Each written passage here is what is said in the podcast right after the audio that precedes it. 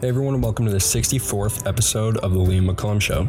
This week I'm talking to Pete Quiñones. I was actually starting to wonder why I never had Pete on my show before, and then he made an appearance on Tim Pool's show, so I just reached out to him. I met Pete down at the Mises Institute this summer, and I really like the guy. He has some fiery takes when it comes to libertarianism and the different issues that libertarianism is dealing with today, and he's a pretty controversial figure in some libertarian circles, so I figured I'd bring him on to talk about how he got into podcasting and all of his different beliefs and, and where he's at with libertarianism today. I hope you enjoy this podcast, and remember to subscribe to me on Apple Podcasts, Spotify, and YouTube. There are some visual elements. I embed a clip from the, the Tim Pool appearance that he made, and then I also have a photo later in the interview, so you might want to check that out. Otherwise, you can find me anywhere else you listen to podcasts. But I hope you enjoy it, and here's Pete. All right, Pete, how's it going? Doing good, man. How are you? Really good. I'm I'm glad to have you on, and sorry we push it back a week. I, I have this cold that's been going on for a little bit. It's not COVID, but uh, I just wanted to bring you on because I saw you on Timcast, and it was a hell of a performance. And I, I just thought you did a great job bringing up China and, and got some really in, important stuff in there because um, – the the whole sentiment, the hawkish sentiment towards China really needs to die. So I'm pretty happy that you were able to get in your two cents. Yeah, I almost thought I wasn't going to be able to get anything in. I had really done my homework on China before because, I mean, I know that th- I know the sentiment towards China on that show. So I wanted to have it ready. It never came up. And then it came up in a super chat. I'm just like, oh, I'm going off to the races on this one. Yeah. It's like, I'm just going to start throwing up everything that I possibly um, remember that I could possibly remember from the twenty-five to thirty articles I had read on China before I went on the show. Yeah. And I'll, I think I'll probably, I'll try to embed that clip in this interview or something like that, just so people can see it, because it really is great. This is because China has done in twenty-five years to their economy what the Federal Reserve has been doing for one hundred years oh. in this country. They've they, their G, let's see, they were one hundred. Their debt was one hundred percent of G D P in nineteen ninety-five. Ooh. It's now two hundred fifty-five um, percent of, or two hundred fifty-five times, which is basically ours. So their debt's piling up. But the problem is they don't have a central bank. They don't have a Janet Yellen. They don't have a Paul Volcker to guide them and keep them going. Mm. They're financially dying right now, mm-hmm. to the point where I can pull up articles of people calling for cultural revolutions. And they're not calling for cultural. And if what if these cultural revolutions happen, it's not going to be pointed at us. It's going to be pointed inwards at their own people. I think that I, I think that China, anyone who is saying that China is this insanely insane threat as far as fi- financial systems go, does not read David Stockman, who is Ronald Reagan's budget director, was in the White House with Ronald Reagan's budget director, um, d- doesn't read Zero Hedge, and just isn't up to date on what their economy is doing right now. I mean, they are dying. You, you know, everybody's like, oh, their G D P is so amazing. Yeah. Those cities that they build that no one lives in, that's part of their G D P. That's well, part, I, I that, thought it was like uh, like eight or so years ago, people started moving in and they've been building up. No, they still have those cities. The ghost, there's a lot of yeah. them, but I'm pretty sure they started moving people in. Yeah. But they're, at this point, so here's another great little stat. In this country, one percent of one per, uh, farming, either by machine, uh, either by uh, hand or by animal, is one, is done by one percent of farmers. thirty percent of the farmers in in China are still either farming by hand or plowing. Yeah. Mm. I mean, they're they have a higher rate of diabetes right now than we do. Jeez. Wow. wow. I mean, this is whoever is feeding. I mean, sure, of course they are to be worried about because they control, they're so big a part of our economy. But watch what's happening to them financially right now. They are in tons of trouble. There's a book by a Harvard professor called Unrivaled. He wrote it in two thousand eighteen. He goes through all these demographics about China and just, and this is a war hawk. And he comes to the conclusion that these are, we're, we're not supposed to worry about these people. And this is this is a this isn't a realist. This isn't an anti-war guy. This is a guy who would say, okay, we need to do something. And this book, Unrivaled, just breaks it down as to why China is just in so much trouble. But who was the who was the other guest that Tim had on? Uh, that was uh, Sean Parnell. He's a vet. He's I think he's run for House out of Pennsylvania before, and he's running for Senate now. Yeah. So yeah, he's a Republican, and he had just like a week, a week and a half before that, Trump had given him his endorsement. Oh, dang. Yeah, it, it was pretty sweet. Like when you when you straight up just told him, like, you should be running for mayor of your town.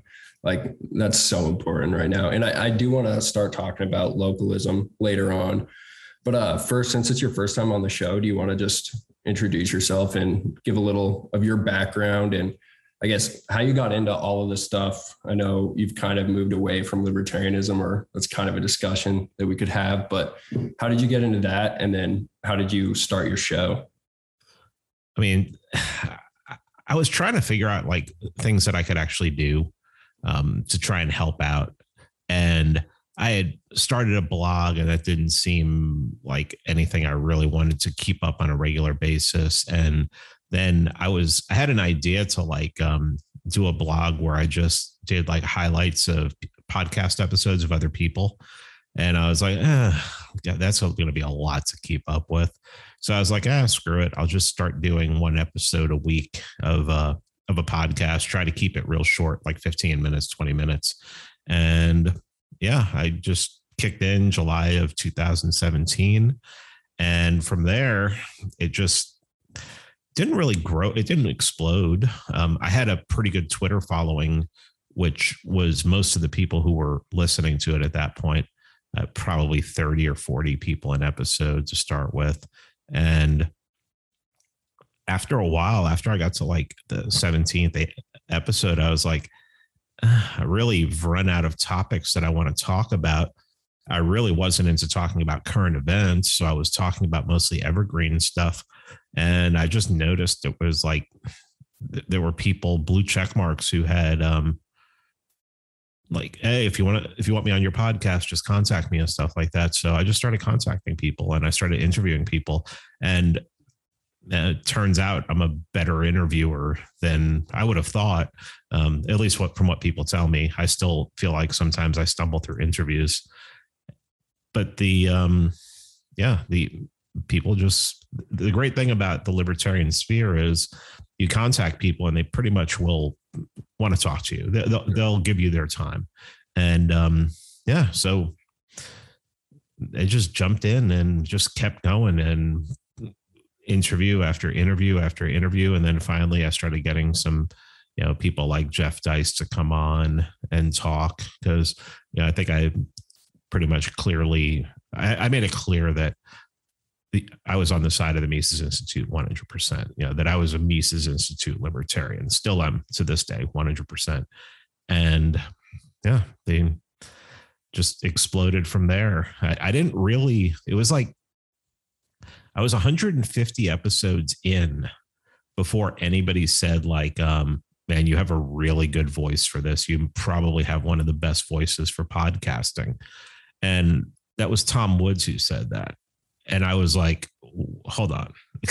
You know, it's like, I'm just basically ripping off Tom Woods on my podcast by doing what he does and everything. So it's like, um, so I started asking him questions and got some pointers from him, upgraded my audio because uh, my audio at, at that point was really lame, really sucked. I had the microphone way too far away from me, and just it, it exploded from there. Once I upgraded the audio, a lot of people contacted me and were like, I really like your podcast, but the audio was so bad. And um, had a couple, I had a run in with somebody that increased my, um, increased my visibility, and um, yeah, just it just grew from there. And then when COVID hit, I immediately understood what was happening.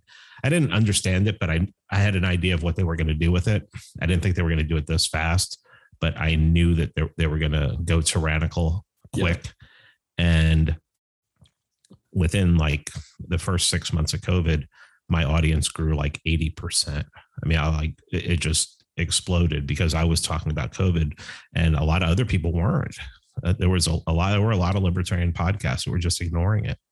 And um, I saw it for what it was. I started interviewing people who, um, you know, like Vin Armani, who takes it to a spiritual realm, and started talking to people like Curtis Yarvin, who, you know, used to be a libertarian. He's not a libertarian anymore. And um, so, yeah, I just, it's, it's just a journey. Um, I'm still, I'm, I consider myself to be a Hoppian libertarian. Mm-hmm. And what, what I think a Hoppian is, is somebody who is realistic about the world, that understands that, you know, Hoppe is well-versed in Marx and Engels, and Engels said, and Lenin believed this too, that if the state just collapses, whoever controls the state right now, they're just going to beg for those people to be back in charge. So you don't really want the state to collapse, because you're just going to get the, you're going to have pain, and then you're going to get the same thing again. So I started looking at what Hoppe's idea for moving forward was, and a reach, um, achieving more liberty in this life. And I started running with that. And I didn't really start podcasting on it until recently, last couple months, but you know, I, I honestly see, you know, people, and you know, Hoppe's idea is to basically go local, as local as possible with politics. And immediately when you start talking about that, all the anarchists are like, well, you're a statist now and everything mm-hmm. like that. And I'm like, I just don't care. I just really don't care, you know? And then I met Andrew from Popular Liberty, who talks about, you know, came up with this idea of archetropism, which basically talks about, well, I mean, think about it from an economic standpoint. Why does the state exist? Supply and demand. There's a demand for it. The people demand it. As long as people demand it, it's going to exist. So how do you, what do you do in order to defeat that? What do you do to get around that? Well, it, Hoppe is as local as possible, but you know, it's going to have to be select areas that would be open to the ideas of, um, you know, smaller government, less taxes, you know, and those are going to be red areas. So now you're, now you're not even an anarchist anymore. Now you're a Republican, you know, because you, you know, you think that it would probably be in a lot of locations, maybe even most, Um, better to work through like the local G O P than work through like the local L P and stuff like that. So yeah, that's just a quick, like that's the last four years and four or five months of my life has basically been that. But you know, really it's like twenty years, because it's been what, eighteen years since COVID started, or at least it feel it feels like that. Right. Yeah. And uh, I'm wondering, so Man Beyond the Wall, I actually discovered you when I was watching Game of Thrones. Was there ever a point where you were like going by Mance Rayder? Like yeah, you- I was, I, I went by Mance Rayder for like the first one hundred seventy-five episodes or something like that. Wow. Yeah. Yeah. That's really and cool. It was, you know, it was just an idea that I had for remaining anonymous on the internet, remaining anonymous on Twitter. Uh, because I had a corporate job, you know, mm-hmm. working with a working with a international multinational corporation, and I was just trying to protect myself. So it was something stupid. I should have just came up with some like ridiculous like name of just, you know, like pick my grandfather's first name and my uh, you know, my grandmother's maiden name or something like that, instead of picking a fictional character. But it is what it is, and you know, maybe it slowed my progress a little bit, but I'm here, so it's fine. No, I, I think it was really cool, because I, I I'm wondering if there were like, I wonder if there were any people who were just big fans of Game of Thrones that stumbled across you just because they liked it so much, and then they became libertarians or something like it in the process. Yeah, but it would uh, be interesting if somebody like Googled Mance Rayder and found me. Um, yeah. When, when I first started, Mance Rayder dot com was not was taken, and I was like, uh, and. Then one night I was just, I used to like every couple of days I'd go and search it and see and everything. And then one day I, I searched it and it was available, and I bought it. Wow. So I actually have Mance Rayder. It was funny when I put that out there. I think it was actually Ben Armani who was like, yeah, some, um, some low level employee at H B O just like lost their job because they let Mance Rayder dot com go or something like that. Yeah. Yeah. Well, I actually do want to get into kind of post-libertarianism and what you've been talking about. Um, that you referenced just earlier. Um, something that I'm really interested in just being in Montana is the fact that like Montana already is very local. Like we banned vaccine passports and stuff like that. Um, yet there's kind of like this, this interesting movement here where we kind of cut off power from localities, but we still like allow the governor to have power. So for instance, we nullified all federal gun gun laws, but then we took away local power and we don't allow like the bluer cities to have any regulations at all. So I'm wondering, just in your conception of things, would you even, do you think that there's too much of an emphasis on states' rights? And do you think that that's kind of a problem with the current setup? Do you think we should well, go even further? Well, yeah, I mean, I, I think states' rights is really important. And, you know, I'll, I'll call it federalism. Uh, in the last eighteen months, federalism has been the difference between, you know, whole states that lock down like California and states that never locked down like North Dakota. And I don't, I don't think Manhattan, Montana didn't lock down, did they? They did for like a week. I mean, no one really yeah, paid yeah. attention to it anyway. Yeah. So, I mean, there's your big difference. And, you know, that's why you have people moving to Florida en masse now. You have people moving to Texas. And I mean, I think federalism is important, but you know, the tenth Amendment is, and nullification only applies the state to federal. Unless it's written into a state constitution, cities have no mandate to do that, to, to nullify state law. But it's time. And that's what, you know, that's part of it. What's funny is I think I started using the term post-libertarian, and I, I don't think I invented it. I'm pretty sure. I, I, mean, I want to say I saw Yarvin write it somewhere. I mean, the guy wrote a million words for, for Unqualified Reservation. So he might've put that somewhere and I might've saw it. I just used it in the title of an episode and it stuck. And people use it as a pejorative now, which is a lot of fun because it's, the problem is, is there's like, there's fourteen of us who are like really, really looking at it right now and looking at things and examining like historical libertarianism and things that are just accepted out of hand. And just basically like looking at how anarchist, how libertarianism and anarchism are basically the same, or they should be the same. I mean, they're, they're really in, in the same ballpark, in the same family, and how it's just impossible right now. It's, I mean, it's, to think that you're going to have anarchism in our lifetimes is just insane.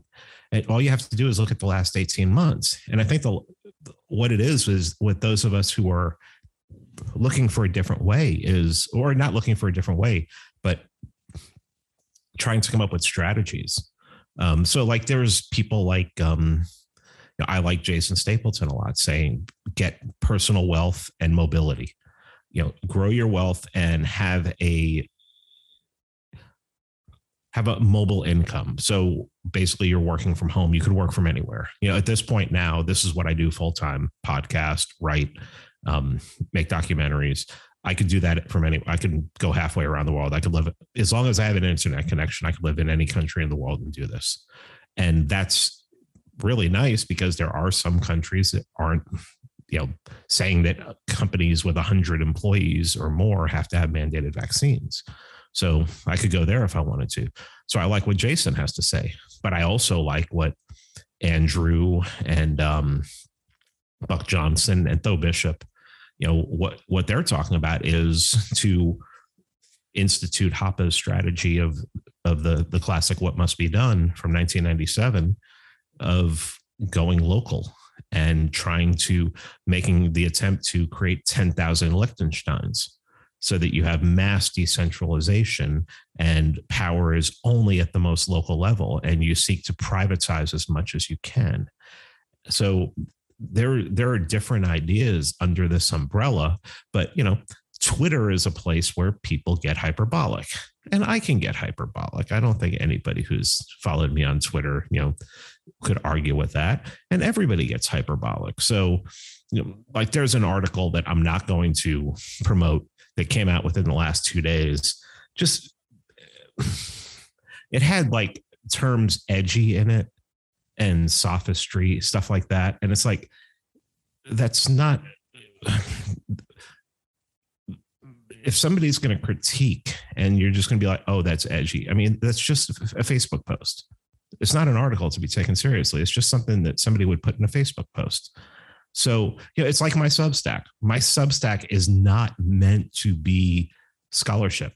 My Substack is meant to be rant.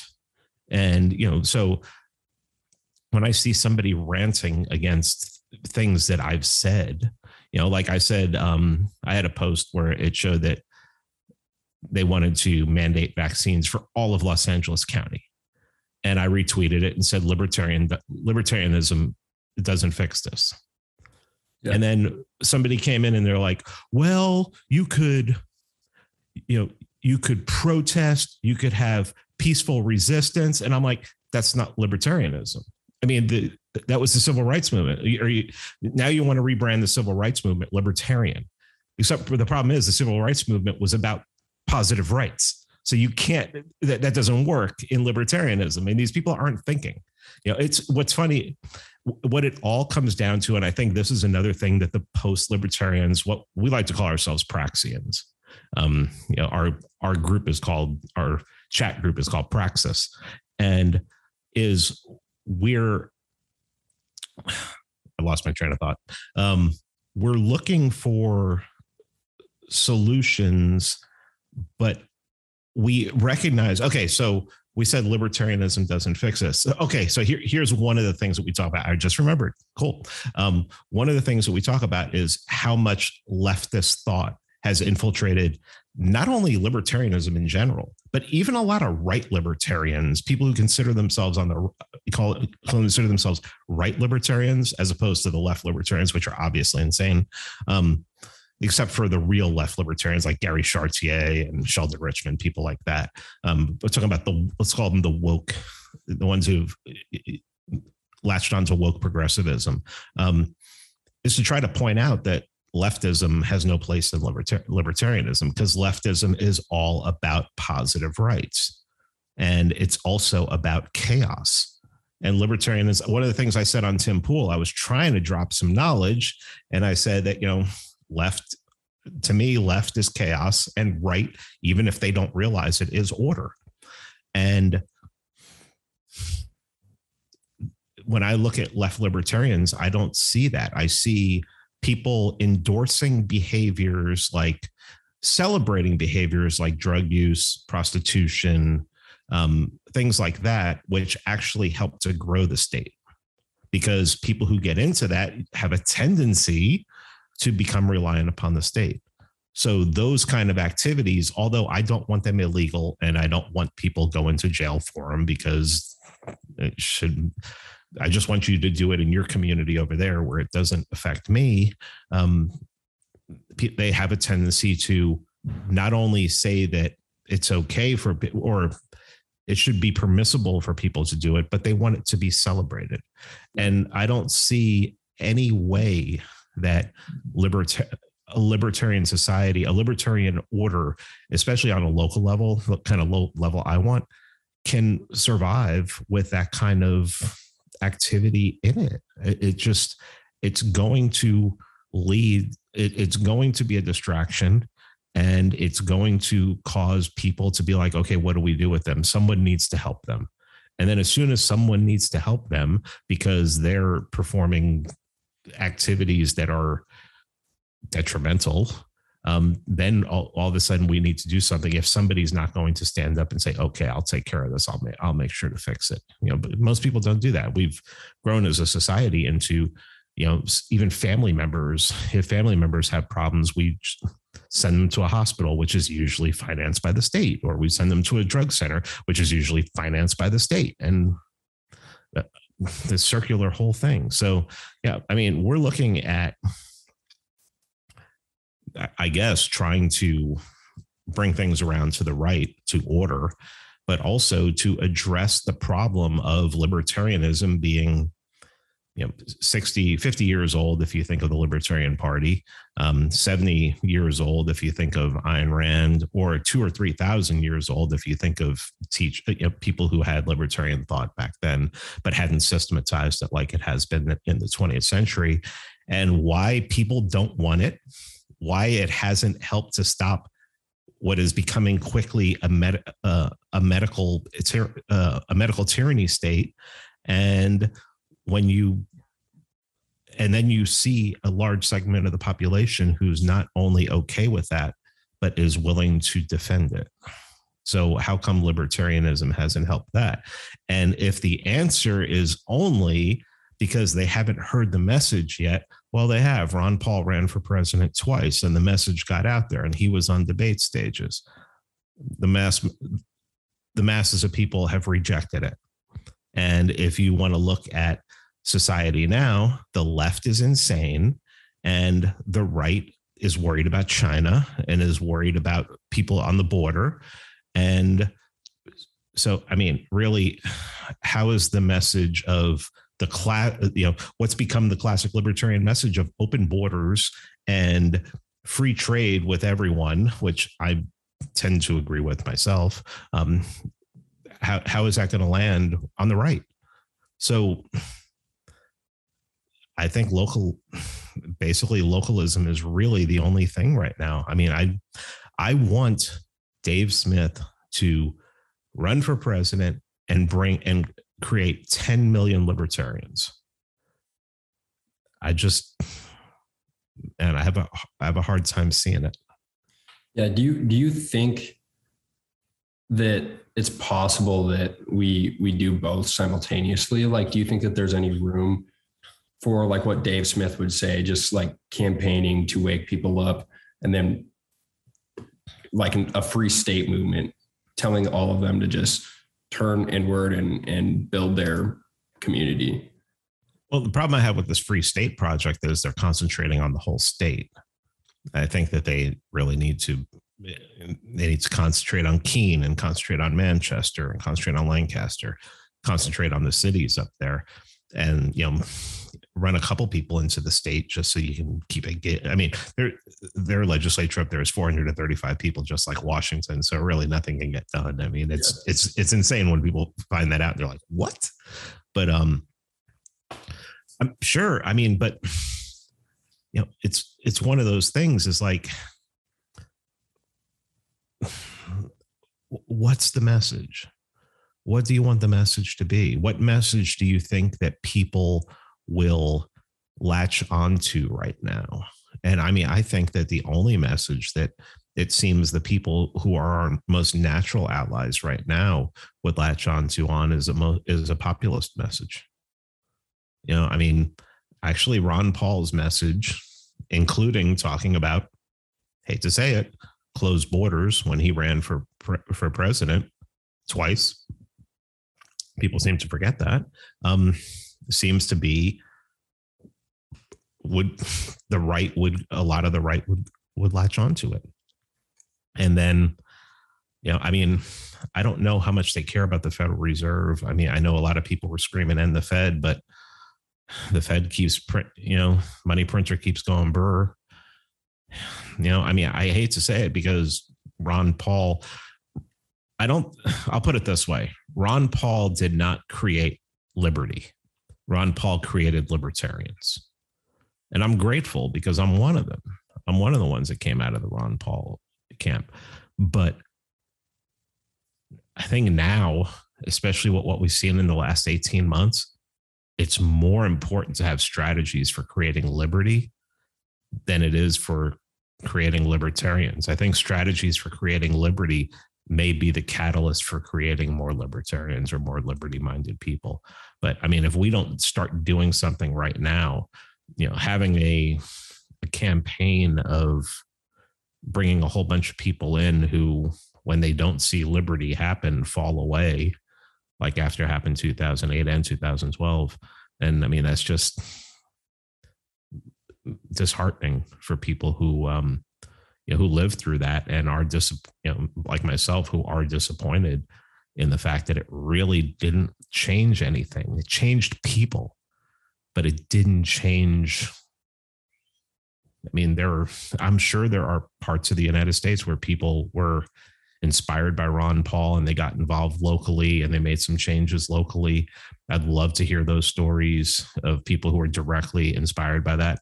But I've said this before, I've spent a lot of time, you know, I haven't spent a lot of time around Ron Paul, but I have spent time around him. And when people come up to him to talk to him, they never say, you, you inspired me to take over my, uh, to run for office in my hometown. And, you know, now we're privatizing things that were government run at, at that point.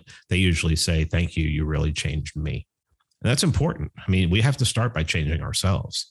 But I think that um, at this point, especially if this COVID insanity keeps going, we're going to have to we're going to have to create liberty, and that's going to be more important than creating libertarians. And I honestly believe that's only can be done on the local level at this point.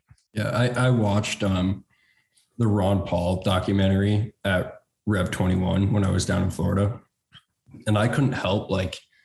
Because it really was like a very surreal documentary to see all of that and like see the community that was that was built up around Ron Paul and, and that movement. But the ending, man, it just like, I mean, it kind of rocked me because it was like literally nothing came of it. And and I don't think something like that could happen again. I do think that like Dave, Dave Smith um, will be able to go on some big podcasts and, you know, wake people up and hopefully get get people to change themselves and then their community. But it was pretty depressing to watch. Um, are you, I wonder, do you think that people should move? So like, like Montana, for instance, is pretty free. Like we're, we're, when it comes to like our daily lives, we're, we're very free. The only threat with the vaccine mandate um, comes at the university level, but everywhere else, like, they're banned. I mean, even private businesses can't force it. Um, do you think that people should be moving to one community? Like, like, do you think people in New York should go to Montana, or should they really focus on their, their city? Uh, if I was in New York, I wouldn't be trying to do anything political. Um, at least definitely not in like the un, strictly blue areas. I mean, you're not going to get anything done in Manhattan. Um, You might be able to get stuff done. And like Queens is pretty red. Long Island's pretty red. Upstate is pretty much all red. But I'm not going to tell anybody to move. Um, I think that's something people should want to. I've recently moved and I'm in a much, I'm in a much smaller town than Atlanta was. Um, I'm not in a, in one of those free states. It is, it does have a Republican governor, but the Republican governor is part of the regime. I mean, he used to be a senator, for Christ's sake. And, but, you know, it's hard for people to move. I mean, if, if you have like talking about Jason Stapleton, a mobile income, sure, you can move. And I would want to see about moving someplace where there's other, um, you know, there's libertarians, or you could have a bunch of libertarians move to one place and everything. I wouldn't all live in the same house because the Branch Davidians showed that was a really bad idea. Um, but, you know, a lot of people, especially business, especially business owners, I mean, it's, if they own a bit brick and mortar place, it's like really impossible for them to move at this point. Um, you know, you got to sell your business or do something like that. And who knows how their business is doing after the state went to war on them. And, you know, but I've, uh, I took the chance to, I, I took the opportunity to move when, when it was presented to me. Um, I want, I would want everyone to move. And if, especially if they're in a place where, if they're in California or something like that, the sections of, I mean, I'm sure in Northern California where it's red, they're probably ignoring pretty much everything that Newsom's handed down. They can't stand that guy up there, but yeah, I mean, maybe it is a time to, if people want to organize, which libertarians and anarchists are really bad at, and go to an area and at least a free, an area that is not being touched by this at the moment, and that, you know, that the governor would probably be like, screw you, we're going to pull the national, you know, we'll call out the National Guard if we have to, if you, if feds want to come in here. Um, it'd be a great place to go. Be a great place to go. I'd be honest. I have, I think every day about moving, moving back to Florida. You know, I, I haven't lived in Florida for a decade and a half, but we've, we've discussed it, and, um, you know, it might come to it at some point if Florida stays the way it is, or shit, who knows, might just take off. And I have a friend, really good friend, most people listening to this know his name, is heading for Mexico because it's just can't deal with it anymore here. So, you know, uh, Billings, Montana has like the best housing market right now, so you could always come up north. Um, but I'm wondering, I, I really want to get into the conversation that you kind of referenced about licentiousness or libertinism. Um, I saw that you retweeted something about like uh, libertarianism is an atheist problem. And I find, I think that's interesting wording. And I, uh, I I've talked to you about like your, your religious beliefs when we were down in Auburn. Yeah. yeah. Um, and, and I think it's interesting. I, I'm wondering why you're, why you're specifically drawn to this conversation. Cause when I asked you, you, you said, you know, it, it kind of depends on the day of the week, whether or not you're religious. So I'm, I'm wondering why you think, why you're so drawn to this conversation. And then um, if you can elaborate on, on what that means, the libertarianism is an atheist problem. Well, I mean, libertarianism is basically Christianity without Christ. It promises a utopia, but no one wants to make a sacrifice. I mean, people aren't willing to sacrifice to do anything for it. If you become polit, if you become political and you're like, oh, you know, let's vote for this local candidate or something, now you're a statist. I mean, it's just, there's no hope. There's no faith. There's, there's nothing, but it's promising you heaven. Libertarianism promises you heaven, but how do you, how do you get there? You know, people haven't figured that out yet. In Christianity, you accept Christ. Well, what do you do to get to heaven in libertarianism? Which is the problem with libertarianism is an atheist problem. I say libertarianism has an atheism problem um, because there are just so many people involved in it that are not only atheists, which doesn't bother me. Um, it, Hans Hermann Hoppe is an atheist, but I would definitely live in a covenant community with him. Um, but they have an aver- not only an aversion, but they have a hatred of Christianity. I mean, and maybe this comes from Ayn Rand, because it definitely doesn't come from Rothbard, um, doesn't come from Hoppe. So it must, it, maybe it's something from Ayn Rand or something. I don't know. But the problem is, is that seventy percent of the people in this country say they believe in something, you know, a higher power, at least. Um, Christianity is still the over, um, the majority religion, yet they seem to, these anti-Christian libertarians seem to want to either say they can't be libertarians. And I know libertarian Christians. I know a lot of Christian libertarians.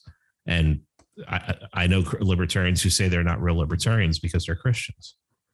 It, it's almost like some of these people are like, you have to renounce Christ before you can become a libertarian. These people are insane. I mean, they're just absolutely insane. They have a mental problem. I mean, that is a mental problem. That is leftism. I mean, it, it's the commies. Yeah. You couldn't, it, the commies could not allow any other God except the state. And that's exactly what they can't allow, any other God except anarchism. Anarchism is, yeah, you know, I agree with Curtis Yarvin. The, the problem, the problem with libertarianism is that it turns everyone into their own sovereign. And there are people on this planet that we know personally that should not be their own sovereign. They need to be governed. They need to be controlled. And that is just an economics problem. That's a supply problem. They need to be supplied with somebody to control them. And that's why a government exists. That's why they demand a government. That's why libertarianism cannot and never will exist on a grand scale without some kind of change in evolution or something like that, without an evolutionary jump. It can only, only exist on the local level with like-minded people coming together, because the majority of people believe they need a state. That's why the state exists. That's why the state has power. That's why war exists, because people demand war, and somebody's going to be there to supply it. It's everything's. That's one thing that Andrew from Popular Liberty has really beaten into my head, is everything is economics. Everything you see on the planet is economics. You know, it's like free marketers get this rap when you talk to like commies and stuff. They're like, well, capitalism can't exist without the state. Okay. Why?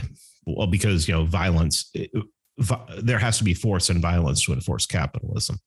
And then you look at the black market and people will say, well, the freest market we have is the black market. There's a lot of violence around the black market too. So I'm not saying that capitalism can't exist without violence. I'm saying that I haven't seen it exist without violence, at least not in my lifetime. Because maybe if the state was taking, taken out of the equation, which it never will be, because people will demand it, you will be able to see a free market that exists without violence. But at this point, you don't see it. Agorists know, especially once you start getting into a black market, you get into things like drugs and guns. People will get violent to protect their, you know, their enterprise. And a lot of people will make arguments that the reason that happens is because the state exists and it has to be done on the, on the down low. But we also know that this country, the government, goes to war to protect their financial interests and commits violence to protect their financial interests. So for me to, to I'm going to have to experience capitalism without violence in order to believe that it can exist without violence at this point. And this is one of those things that makes me a quote unquote post-libertarian, because I'm going to question, I'm questioning everything at this point. And I allow people to argue with me as long as they argue in good faith. I change my mind all the time if people come with a good argument, and they, people change, put it this way, people change my mind all the time by giving me, giving me um, information. So I'm willing to talk to anybody as long as it's in good faith, and as long as there's not words like edgy or sophistry aren't um, included in it, because it's just, you're trying to, you're trying to win an internet argument in print and you just look like a fool. Yeah. Um, I'm interested. Would you, would you say, do you think the leftists are right then when they mentioned something about like late stage capitalism? Um, this is something that I've always been interested in, is, is their argument that um, not necessarily that what we have is necessarily capitalism, like they can conceive of free market capitalism, it almost seems, but they think that this is the end result of it. Yeah, that's hard to, uh, I haven't really thought about that much. I mean, we're definitely, with what the Federal Reserve has done in the last one hundred eight years, we're seeing a, we're reaching some kind of crescendo. We're reaching some kind of cliff. And at this point, it's real easy to look at like the market, to look at capitalism from a communist point of view, a socialist point of view, and critique it. Because the people who have orchestrated capitalism for the last one hundred eight years, well, they made tons of mistakes. You know, they interest rates, hikes, lowerings. I mean, these are things that um, are going to have adverse effects or positive effects. I mean, Volcker raising the interest rates in it was seventies and eighties actually had a positive effect. And eventually, I mean, there was some short-term pain. Um, so I mean, I think they have a point, but you know, everything has to be taken into if you're if that is coming from a if that argument is being made from a laissez-faire kind of um, like they believe that capitalism, this late stage capitalism has all been caused by laissez-faire. Well, I mean, obviously they're out of their minds, but if they but if they believe if they believe in Marx's definition of capitalism, which is basically fascism, the marriage of business, you know, capitalism, business can't exist without in the way it is now without the state, which really we can't at this point. Um, imagine if Amazon didn't have protections of the state right now. How many people rely on things from Amazon? Um, I mean, we're in a we're screwed, man. I mean, w- people don't realize how screwed we are. People don't realize that, like, they forget last year when toilet paper was scarce, when meat was scarce at some points. I mean, I don't know about the whole late stage, stage capitalism thing, because that always seems like, you know, kind of red herring, something that they just throw out there. But um, I mean, I do get the point that when when communists make their arguments for why capitalism doesn't work, I mean, it's if you believe that capitalism is, you know, the government and business working hand in hand, well, it's not hard to see how it see their points. Yeah, I think I think the thing that I buy into the most, or like if if anything is intriguing, it, it's the idea that it is necessary, or that that people will desire what we have right now, and we will get to this point. Not necess- so like if that's what they're saying with the late stage capitalism argument, is that not that this is a result from laissez-faire capitalism, but that people will naturally tend to desire what we have right now, or at least guide us to to this point. I think I think I'm more likely to buy that. Um, but that I want, makes sense. Yeah, yeah. I wanted to go back to what you were saying about um, the atheist libertarians, and so so I am a Christian libertarian, and I think I would still call myself a libertarian, but I've been. I've been struggling with the word um, anarchist, and and I know that you kind of combine them, and you would say that libertarianism is anarchism. But the reason that I'm opposed to that word is because, like, the phrase "no gods, no masters" comes to mind, and I just, I mean, even atheists seem to, like, they have a rule that they follow. They have the, their gods, and and mine is like. I mean, obviously this religious code, but but if your if your God becomes this like maxim, no gods, no masters, it's just kind of you do. I mean, you get to this licentious lifestyle where where it literally is just chaos, um, and no gods, no masters is something that leftists say all the time too. So I think I think that you're you're pretty spot on with that analysis, but I think my only Um, disagreement would be just, I, I have separated libertarianism and, and anarchism for that reason. So maybe it would be like libertarianism proper, but maybe we need something like post-libertarianism or like meta-libertarianism or something, you know? Well, I think one of the reasons why Christians make the best libertarians or, um, you know, even dare I say anarchists is that they understand hierarchy. And that's something big in Hoppe's writings, is that we have natural, we have hierarchies in nature. Um, I saw somebody had the other day had, you know, it's just a real quick tweet about, you know, respecting your elders and respecting your family. And somebody responded, F you. And it's like, there are people on, hierarchies exist everywhere. It's a part of nature. And that's one of the problems that libertarianism has, is that they don't believe in hierarchies. You know, no gods, no masters. Okay, well, I don't I don't want to rule over you, but there are some things that I may know that you don't, that could really improve your life, and maybe you should follow. And maybe there should be a hierarchy system there. Maybe there should be some kind of um system of, or what was it? God, what was that Seinfeld episode where it found out that um, uh, I can't remember the term for it, but you know, that like that person had like a life coach, but I can't remember what the, um, like a mentor or something like that, and re- referred to somebody else as their mentor. And I mean, they, this is just something you, you see in nature, is that hierarchies exist. If there was no government, hierarchies would exist, and they deny that. And it's really why when I see people like say, well, even if you're getting involved in local politics, that's, that's stupid. You're a statist. You know, you, you want to rule over me. You know, that that's, an, that's another favorite one. You just want to tell me what to do.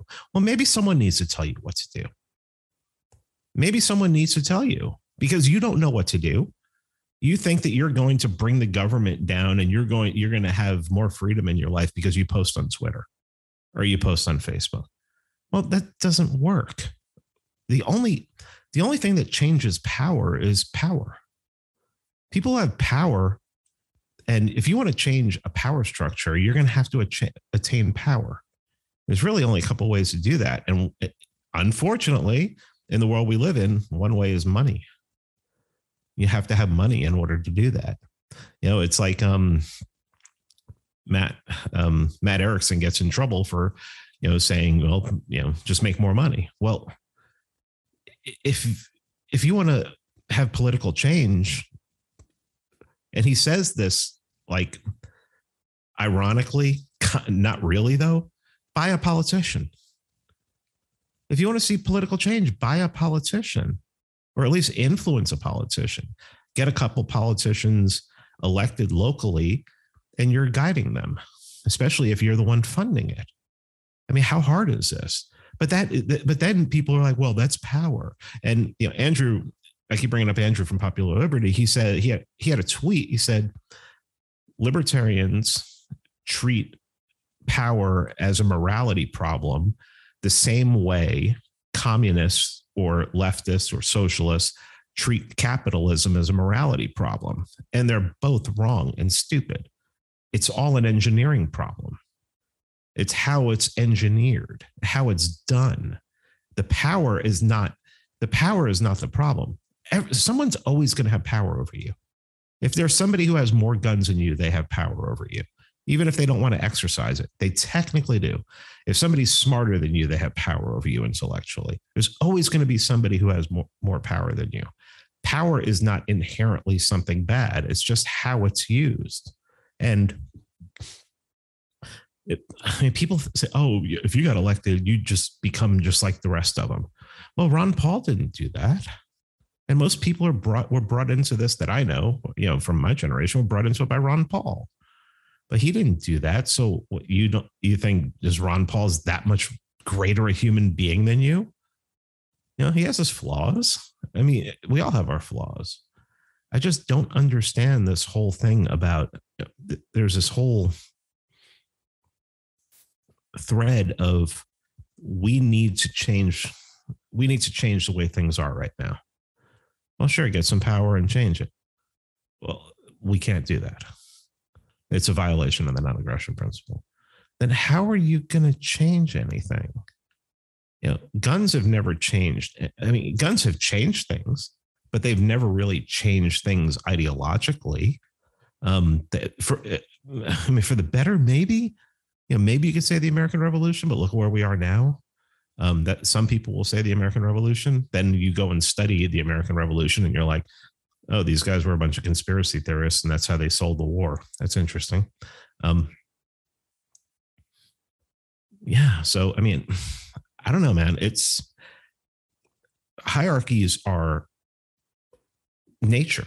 It's a part of nature. And people who just instinctively dismiss them, I mean, I, I just don't really know what to do with those people, because it, what it basically tells me is that they're immature. And they they have, don't have good relationships with their dad, maybe. I mean, I hate to go there.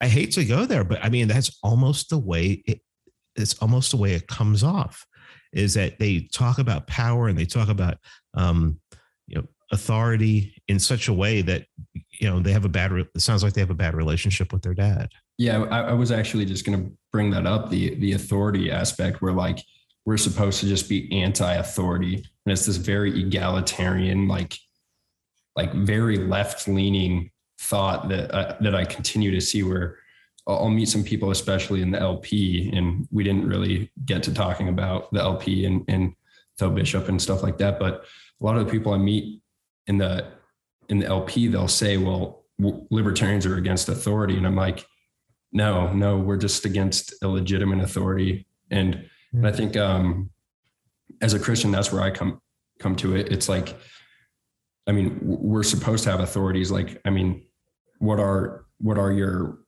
community members, your teachers and community? What are, um, when, when you hire someone to delegate like disputes or mitigate or act as a mediator, like what, what are they? Like those, those are legitimate authorities. It's just the, the question of what makes an authority legitimate and illegitimate. And since I'm a Christian, I just think that we're all, I mean, we all have the image of God, and, and that's kind of how I, I get to that. So there, there is a sense in which we need to respect the dignity of each other. Um, but yeah, I think everything you're saying is absolutely correct. And I see it every day, every day when I'm interacting with really left-leaning libertarians. And the sad part is that a lot of people who are, are spouting left-wing ideology who are libertarians don't know it. They think they're like right libertarians, or they're that the third leg of the stool. We're neither left nor right. Oh, God. I just, uh, I just can't. After I read Hoppe's Getting Libertarianism Right, you know, and right on that is meaning right wing, you know, towards the right and not, you know, correct. Um, yeah, I was just, he quotes so much Rothbard in there too. And you see that Rothbard was like, left is just chaos. It is egalitarianism is chaos. Um, left thought is chaos. You know, I mean, there are things you can learn from the left, like the fact that they're not scared of power and that they want power and that they know how to get power and they know how to consolidate power. And that is something that maybe people who are libertarians should learn from. But then again, there's that pesky non-aggression principle where it's just like, well, I mean, it's just handcuffed. I mean, I wrote, I wrote an article called Why the Libertarian Party Will Never Have Political Power last year. And it just addressed, it just addressed the non-aggression principle and how, if that's like the one thing that you have to agree upon in order to join the Libertarian Party, I mean, how do you participate in politics? I mean, it's your, the, uh, technically, the existence of the state is against, is a violation of the non-aggression principle, because the state is predation, is a force. Well, I mean, you're going to have to get around it if you hope to change that. And I think really the only way to change it is, like I guess I keep, just keep saying, the word local, local, local, is to influence that locally and, um, you know, seek to even nullify what your state or your county may want to do and just be like, no, we're not going to do that. And, but, you know, it's one of the things, you know, the, the post-libertarians, the Praxians, you know, it's one of the things we talk about is that if, you know, and there are some of us who don't want anything to do with political, you know, politics at all. And, you know, I'm one of those people who believes too that libertarians should not become political unless they are financially sound, you know, unless they are pillar of their community, unless they are what Hoppe would call natural elites, people that people that other people would come to to solve problems for them, to get advice, to get counsel. I just don't think it works any other way. I mean, especially if you're going to do what we're looking to do, which is to basically privatize your local government and, you know, have a establish a Liechtenstein. And it just doesn't, you know, and in order to do that, you also have to believe in morality. And it's amazing when you talk to some libertarians and they just don't understand. It's like, well, whose morality? It's like, well, if you have to ask that question, I don't know that we can keep having a conversation. Because if you're so reactionary to the term morality, then you're probably on the left. At least I think a right, someone on the right, if you spoke about morality, if if you said the term morality, they'd probably shake their head and go, okay, yeah, we can talk, sure. But leftists is instinctively probably going to like bristle. I don't know what to do with that person. Um, so we're we're running out of time, but I, I'm wondering, I got some questions from some people, some of my listeners. Sure, go ahead. Uh, yeah, let's do it. Um, so one of the themes was just, um, how do you think the U S will look in five, ten, twenty-five, fifty years? And I guess, where do you find hope? Do you have hope? Or are you pretty, I guess, black-pilled? Well, I think that there is going to be a large percentage of the pop of the United States in, let's say, twenty-five years that still exists as the United States. I think that pieces are going to start breaking off. I think you're going to start seeing secession. Um, it's going to start with states, obviously, and then, you know, hopefully we start going down to localities from there. But I mean, you know, Washington, I mean, Jersey, Pennsylvania, Washington, New York, and everything, that'll probably be its own country, something like that. Maybe the New England states will have their own country or something like that. I think that's where it goes. Next five years, and I would just be bought, I would just be acquiring as much cryptocurrency as you can, and um, maybe some land, definitely some land, and um, learn how to, I mean, you can go on YouTube and learn how to grow anything. You can learn how to, you can go on YouTube and learn how to like grow insane amounts of potatoes in like a fifty-five gallon oil drum that you can just go to like the local Jiffy Lube and say, hey, can I take that and everything, and take it home and clean it out. And you can learn how to uh, insane amounts of potatoes just in that drum. And um, you know, you can do that living in a condo if you have a porch or something like that. Um, but yeah, for the next five years, get the hell out of cities, get some land, and you know, cryptocurrency as much as, you know, you know, just do it. I mean, it's in the short term, that's where I would go. In the long term, I see hope in the long term. But I am I'm I'm white pilled for the long term. I'm black pilled for the short term. Okay. And then another question is just, um, do you? So I, I have a lot of people who are in the L P, and I'm in the L P myself. And actually, interestingly, on, so am I. And I just joined the Ohio L P too. Interesting. Yeah. And and on that note, I, I was going to mention this since you were talking about um, how you're supposed to swear to the N A P or whatever when joining the the party. Are we actually had someone propose to get rid of that language, and, and we passed it because of that exact reason. Is like, you know, if you ask for, you know, reducing taxes, but you don't get rid of them, you're still violating the N A P. And and we got rid of that language here. And I just found that whole discussion interesting. Um, but the language but, of the, the language of the non-aggression principle. Yeah. Just, oh, you mean you mean the language of how the L P national phrases it. So so at the state level, we we swore to the N A P essentially that we would we would follow the N A P.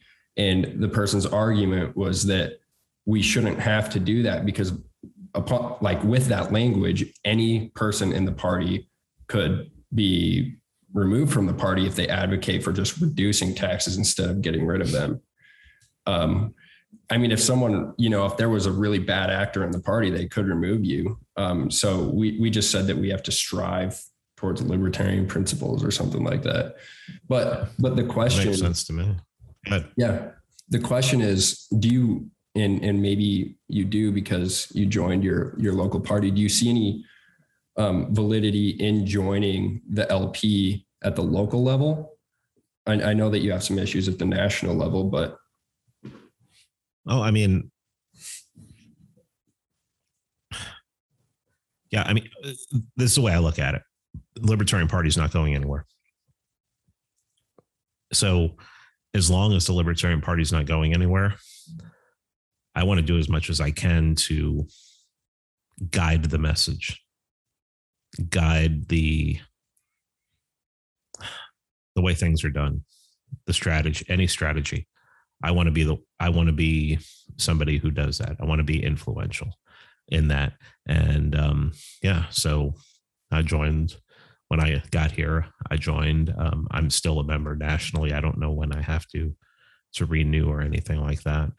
And um, it's really the only reason is that um, I know that the L P is going to exist, and I want to have as much influence on it as I can, because I see the L P as having no, very little vision and very little strategy, where I'm somebody who is trying to come up with and is trying to implement strategies um, for the local. And I think that I can help. You know, it's, I mean, I don't know about the little town that I live in, but definitely there's a lot of libertarians in the county. So, you know, on a county level and on a state level, I don't know how much I'm going to be, how much um, I would do anything nationally or anything like that. Um, I'm very interested in working with the G O P locally, but I'm not interested in becoming like a politician. I don't want to get elected to office. I want to be the one who gets people elected to office. So I don't really need to be even a member of the G O P or even to vote in order to do that. I just have to have influence and money. So. Yeah. And then the other question is just, um, do you want to just tell people about uh, your new podcast with Scott Horton and how often you're doing it and, and what it's about? We're going to, right now, we have it scheduled for every other Thursday, uh, every other Thursday at eight p.m. Eastern time. Uh, streaming on YouTube on the Libertarian Institute channel. And it's, we're just basically going to be going over what's going, it's called The End of the Empire. And he used to have one called the, what was it? The State of the Empire, I think, that he did with Jeff Tucker. And this one's going to be The End of the Empire. And he's going to, so like half of it, he'll bring like something foreign policy related. Like I, actually in the first episode, I brought the foreign policy thing to China that I talked about on Tim Pool. And then we ended up, um, then we'll go into domestic issues or cultural issues. So, you know, obviously if you have Scott Horton on, you're going to talk about foreign policy, but also um, I'm a little more in tune with the culture wars and things that are going on with that. So um, I'll talk about that. I'll get Scott to, You know, I'll talk about how horrible it is, and Scott will try to white pill everybody on that too, because that's what he um, he does well. So, yeah, I actually think that this will be my favorite podcast to listen to, just because it's like, you know, uh, you, you have to listen to other people, other people's shows to hear Scott Horton speak, but now it'll just be you two playing off of each other, and it's, it's, I mean, it really is like my id and ego like playing against each other the entire time, and we fight like crazy. People don't realize that, like privately. Oh, we have arguments all the time. Really? That's yeah, hilarious. We don't, yeah, we don't agree. We, there's a lot of stuff we don't agree on, um, mostly tactically, but that's fine. You know, I mean, he hates the culture war stuff because the foreign policy stuff is so important. I mean, it really is important. And that's what he's dedicated his whole life to. So, you know, he really, he's really focused on that. And, um, so that's his main issue, um, where my main issue is what's happening at home, what's happening locally, what's happening in your state, and what's happening in the country. And that tends, I mean, it's all cultural. So, you know, I try to stay as stay up on the culture wars as much as I can, and, um, you know, attack the, um, attack the left as often as I can. And, you know, so we'll, yeah, um, it, that's be where cool. It ends up. It'll be cool to see the interplay, because like something that I, that I really like too is I've talked to both of you um, like on the phone or, or in person, and you, the personality really does carry over in the podcast too, which, which will be great, but it'll be cool because Scott Horton seems to kind of come more from a, like, you know, we're, we're neither left or right. Um, and then he says, attack the left from the left and attack the right from the right. And, and that's kind of been my strategy, especially at a pretty leftist university, but the more I've listened to you, I'm like, man, you, I think you're right. like, well, well, also attacking the left from the left. I, I mean, I can do that. Mm-hmm. And I think that is something that needs to be done because it, it really shames them. Um, yep. But like I went on Tim Pool knowing that I was going to be on there with a right winger. So my whole goal was to go on there and be the best right winger on, on the show. And I think I did that. And then when it, you know, I showed that I'm hardcore against, against the left, um, um, you know, think they're maniacs. I think we should have secession. And then in the end, well, I, I, I'm not, I'm not a right winger who thinks that China is a big problem. So I think a lot of people, you know, if you, if people see that you're, you know, you're on the right, which, you know, I'm culturally, I'm on the right. Um, and I think libertarianism is a right-wing ideology. Um, and I thought that was something that needed to be brought to that show. So when I start talking about China, I have a little more credibility in that. I'm obviously not attacking it, attacking China as a left winger.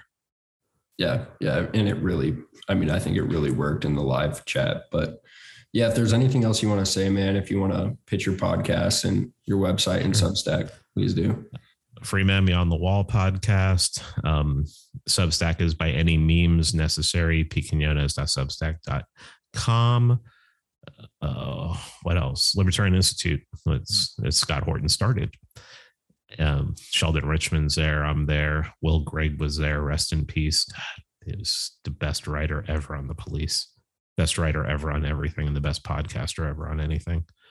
And um, check out on, if you have Amazon Prime, which most people do, um, it's a little documentary that me and some friends of mine made called The Monopoly on Violence, which was basically a history of the state and um, a documentary about anarcho-capitalism that the Mises Institute was nice enough to let us shoot a lot of there. And yeah, I think that came out really good because not only did we talk about anarcho-capitalism, but we talked about the history of anarchism, even from the left.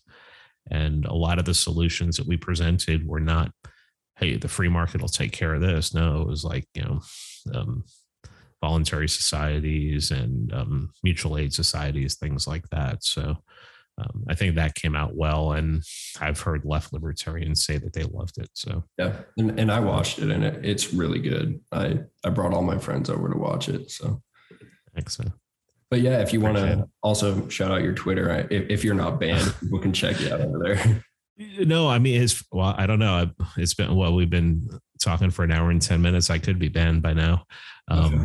But yeah, it's just my name, Peter R. Quiñones, at Peter R. Quiñones. And um, that's where, you know, what's funny though is, I mean, you've met me and hung out with me in real life. I mean, in real life, I'm the same as I am on Twitter. That's what people don't get. Yeah. It's like, people are like, oh, everybody's different. People say say shit that they wouldn't say in real life on Twitter. Uh, oh, on no, Twitter, and they won't. I'm like, oh yeah, no, no, no. That's that. No, what, what you see on Twitter, that is me. And um, yeah, so, but um, yeah, Twitter's a sewer. It is. It's probably really damaging for like normal human beings, but um, it's it's where I I got my start, and it's where I um one of these days, if I can get to the point where um the podcast grows and gets to the point where I don't feel like I have to, it can it, it's taken on a life of its own. I'll try to spend a hell of a lot less time on there. Yeah, like like a Joe Rogan, he doesn't even look at anything. Yeah.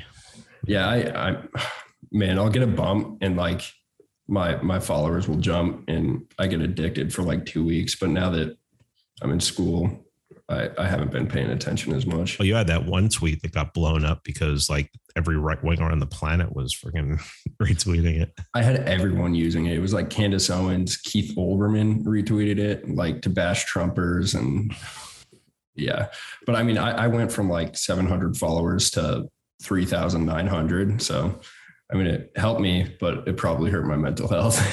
I, oh, I've been there. Believe me, I am not on this account, but my on my original account. One time I had a tweet that went insanely viral, and um, I gained like three, four thousand followers just off of one tweet. Yeah, it's crazy. Well, hey man, I appreciate you coming on. It's it's always great to talk to you. Yeah, yeah. Well, uh, hopefully we'll see each other in the flesh sometime soon. Yeah, I'm sure we will. Take care.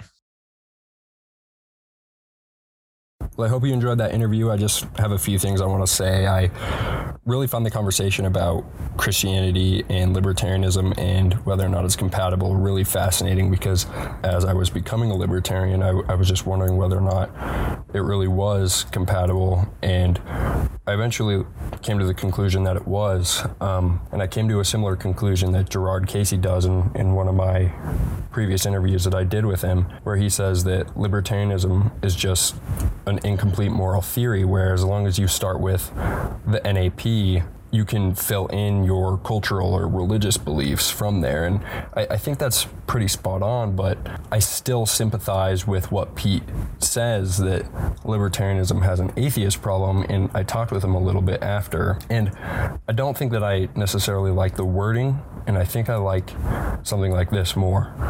The world is fallen, and therefore, so is libertarianism. So are all of these human institutions.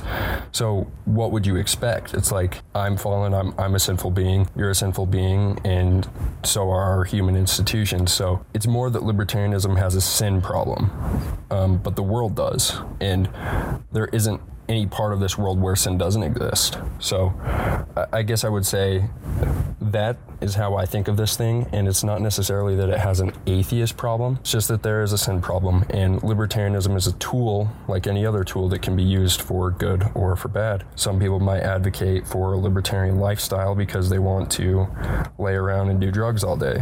Some people might advocate for libertarianism because they just don't want babies to be killed in Yemen.